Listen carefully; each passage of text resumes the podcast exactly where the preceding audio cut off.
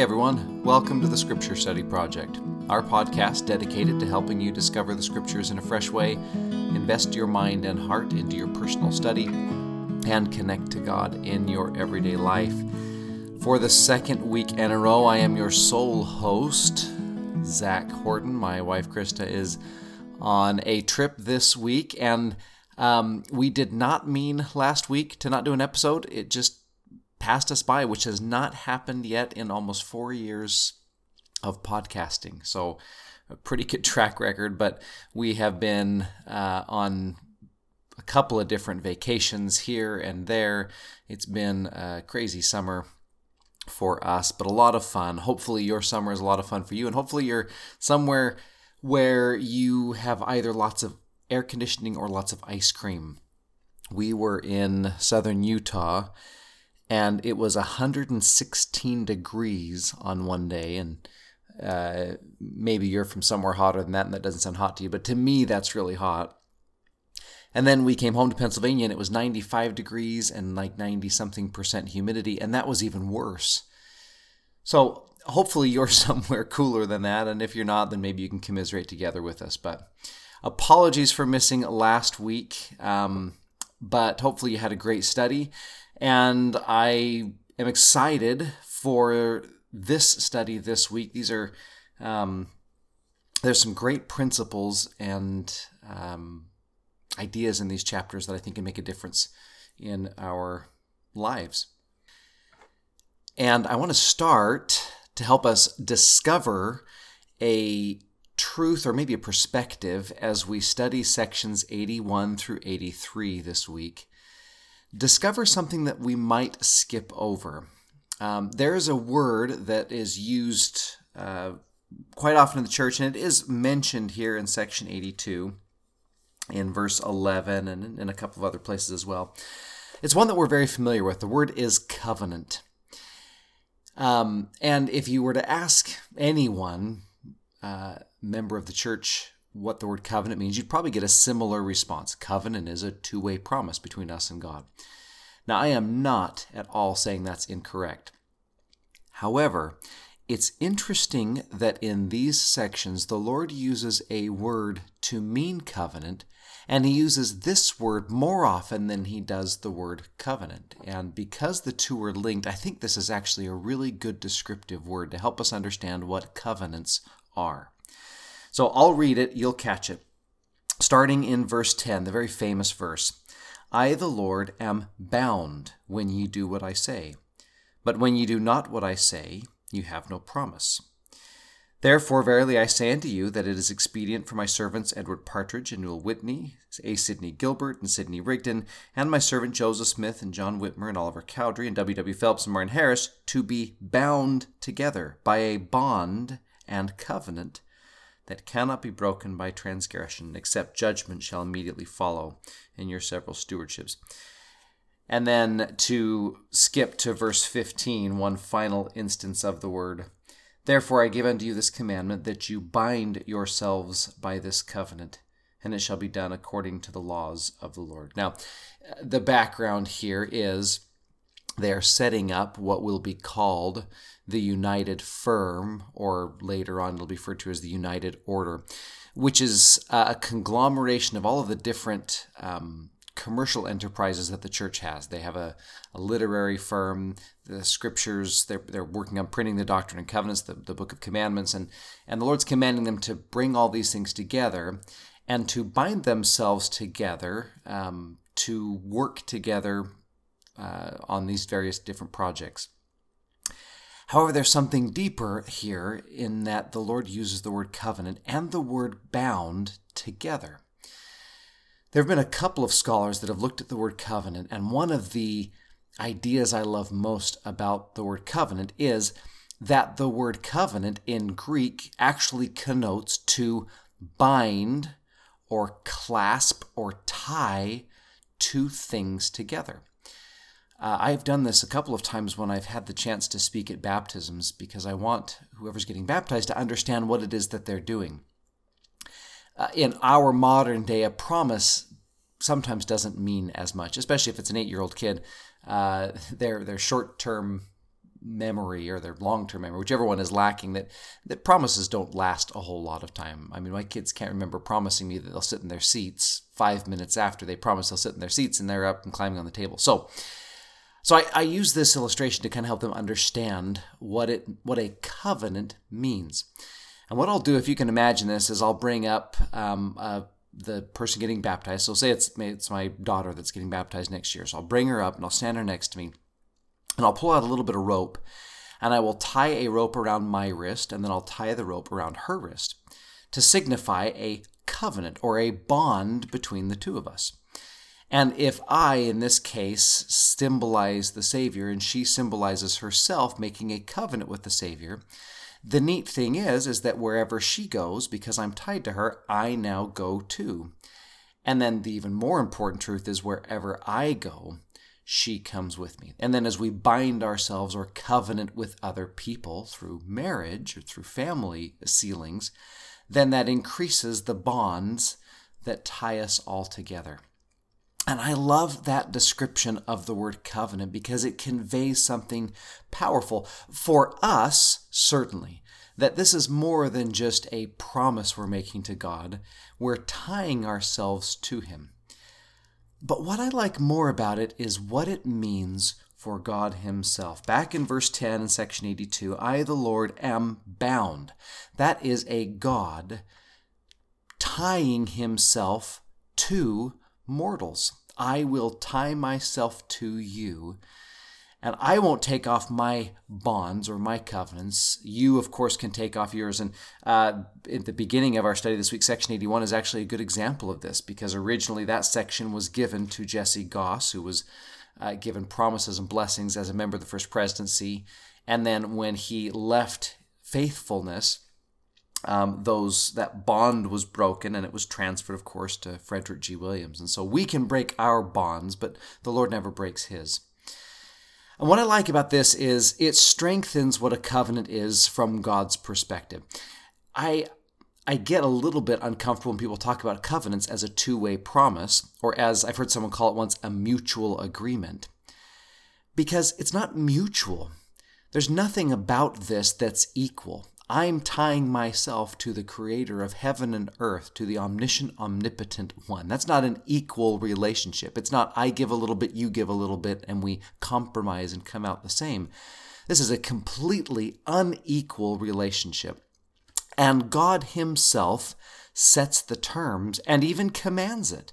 Psalm 111, verse 9, He sent redemption unto His people. He hath commanded His covenant forever. God commands us to tie ourselves to Him, which is interesting because He's commanding us to enter into a relationship where we are completely outmatched is the wrong word.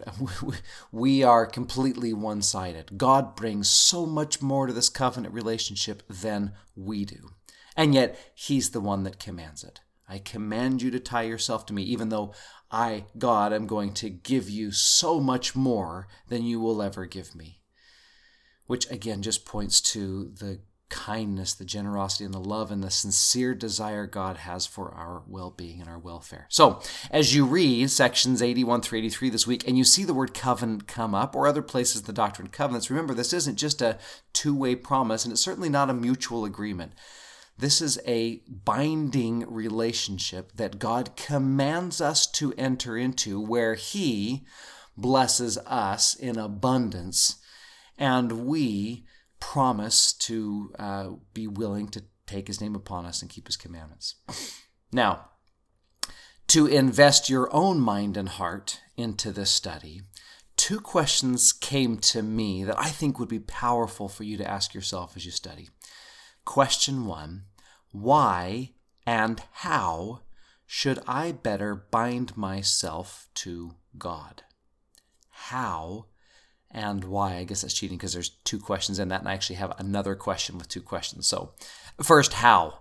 How can I better bind myself to Him? And why should I? What is it about God that makes me want to tie myself or bind myself to Him? The second question is why and how can I better bind myself to others. Whether it's someone you have already made a covenant relationship with, a spouse or children, or it's just someone that you want to be closer tied to, a friend, family members are included in that covenant relationship, but associates, other people that you want to be more committed to and you want to be more closely tied to. Why and how can I better bind myself to others? I think one of God's grand visions for us as His family is for us all to be bound and tied together with love, with compassion, with service. And so how can we do that more for others? How can we tie ourselves or bind ourselves more to them? The final step in my study this week, the final invitation I give to you, is to connect to God in your everyday life, something practical that you might do. And as I was wrestling with this on my own, I noticed that there were a couple of specific things the Lord commands us to covenant to do.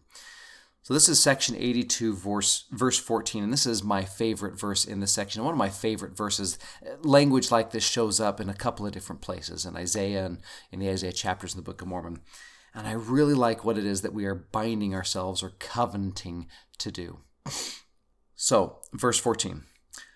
For Zion must, that's a covenant word, a binding word, Zion must, one, increase in beauty and in holiness. 2, her borders must be enlarged. 3, her stakes must be strengthened. 4, yea, verily I say unto you, Zion must arise and put on her beautiful garments. Now you could have a heyday with that this week as you study each of those individual invitations, and you'll get out of it so much more than what I can share in just a minute. But maybe to get you started, or at least to share what I thought as I read those, some practical ideas. The first invitation there, to increase in beauty and holiness, is a covenant for us to become more beautiful and holy. And I like the word beautiful there. Holy means something that is set aside or set apart for a sacred purpose. We have great examples of holy things, holy places, holy buildings. And I think the image for me of what can I do in my life, what can I bind myself, what can I covenant with God that I will do to beautify myself spiritually, to make myself, my life, my surroundings more holy. 2. Her borders must be enlarged. I really like this one. I have gone through just a personal kind of transition in how I view myself as a member of the Church of Jesus Christ over the past couple of years. When I served my mission, I had an image, and this is just me. It's something I definitely needed to repent of and was not wise. But I had a somewhat us versus them mentality where I belonged to the true Church of Jesus Christ, and I was out there to try and convert everybody else. And there was a superiority that I felt I had as a member of the church. We were the one true church, and there was a doctrine, and there were authority and ordinances that we had that others didn't have, and so I'm afraid I have these haunting memories of thinking back on my mission and wondering, did that come through as I was talking to people? Did I come off as somewhat superior sounding?